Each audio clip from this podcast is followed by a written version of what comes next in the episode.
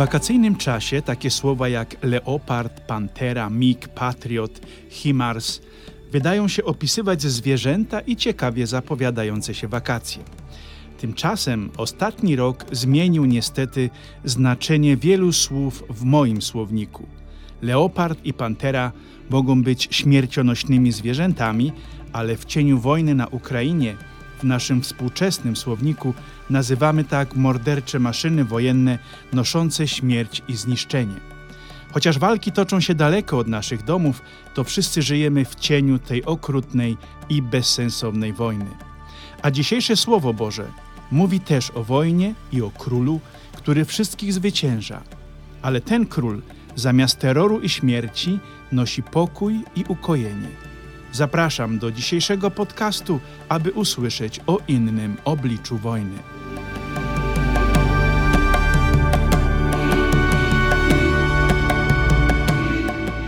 Ja jestem ojciec Krzysztof, jestem franciszkaninem kapucynem, mieszkam w Innsbrucku. Zapraszam do moich podcastów pod tytułem Ja mhm i Zwei Mission, w których dzielę się rozważaniami na temat niedzielnego słowa.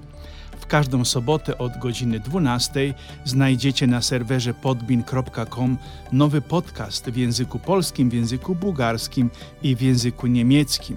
Serdecznie zapraszam na podcasty Ja mhm i po niemiecku Zwei Mission.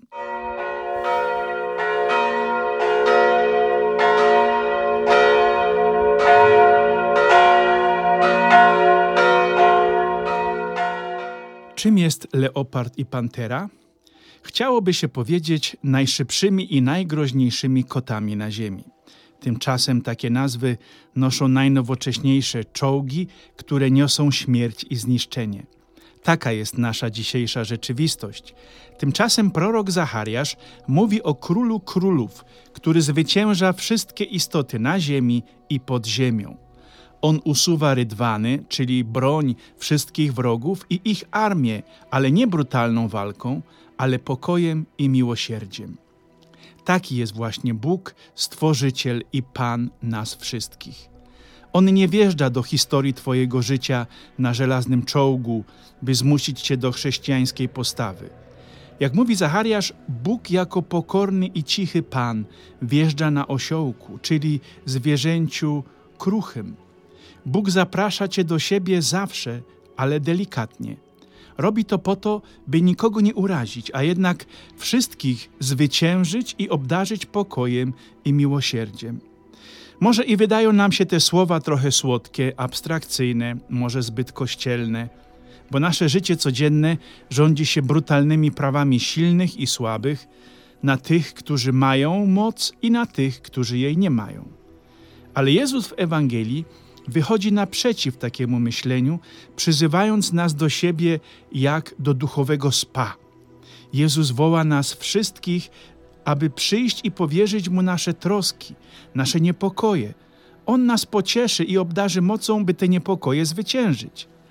Wszyscy, to znaczy wszyscy, i ci dobrzy, i ci niepokorni, i ci buntownicy, i ci pragnący sprawiedliwości, i ci czyniący niesprawiedliwość. Jezus mówi ci dzisiaj: nie odpłacaj siłą zemsty Twojej żonie albo mężowi za to, że doświadczyłeś krzywdy, bo to jest pokarm dla nienawiści i prowadzi do śmierci miłości bliźniego. Przyjdź do mnie, przynieś Twoją niesprawiedliwość, a ja Cię pokrzepię, mówi Ci dzisiaj Jezus.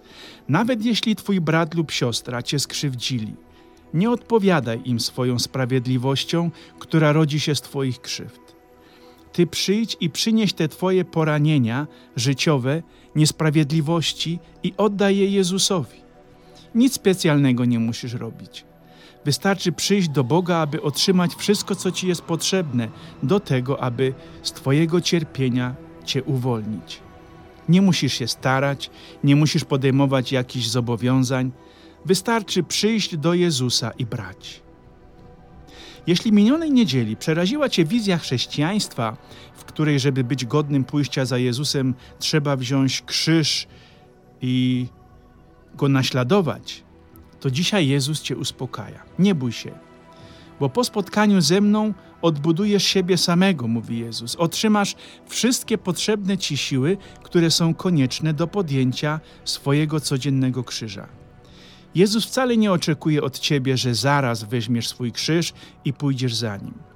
Bez osobistego spotkania z Jezusem i zatopieniu się w nim, nikt nie da rady nosić swojego krzyża. Bycie chrześcijaninem wymaga konkretnych cech charakteru i duszy, które może dać tylko Jezus.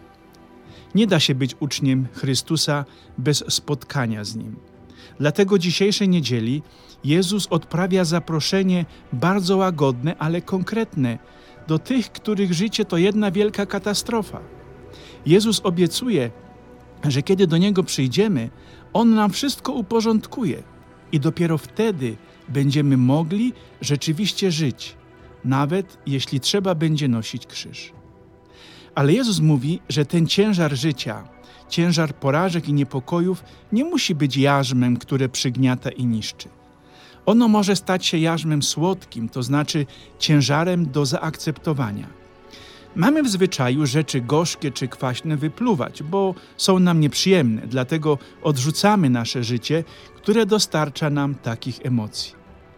Ale po prawdziwym i autentycznym spotkaniu z Jezusem, to co gorzkie i pełne goryczy stanie się słodkie i wtedy będziemy umieli to wziąć i nieść. Nasze życie stanie się akceptowalne takie, jakie ono jest. I to chyba o to chodzi w tym przychodzeniu i braniu od Jezusa. Bez tego ruchu w Jego stronę nie da się spokojnie żyć. Odwagi, bracia, Pan niech obdarzy Was pokojem.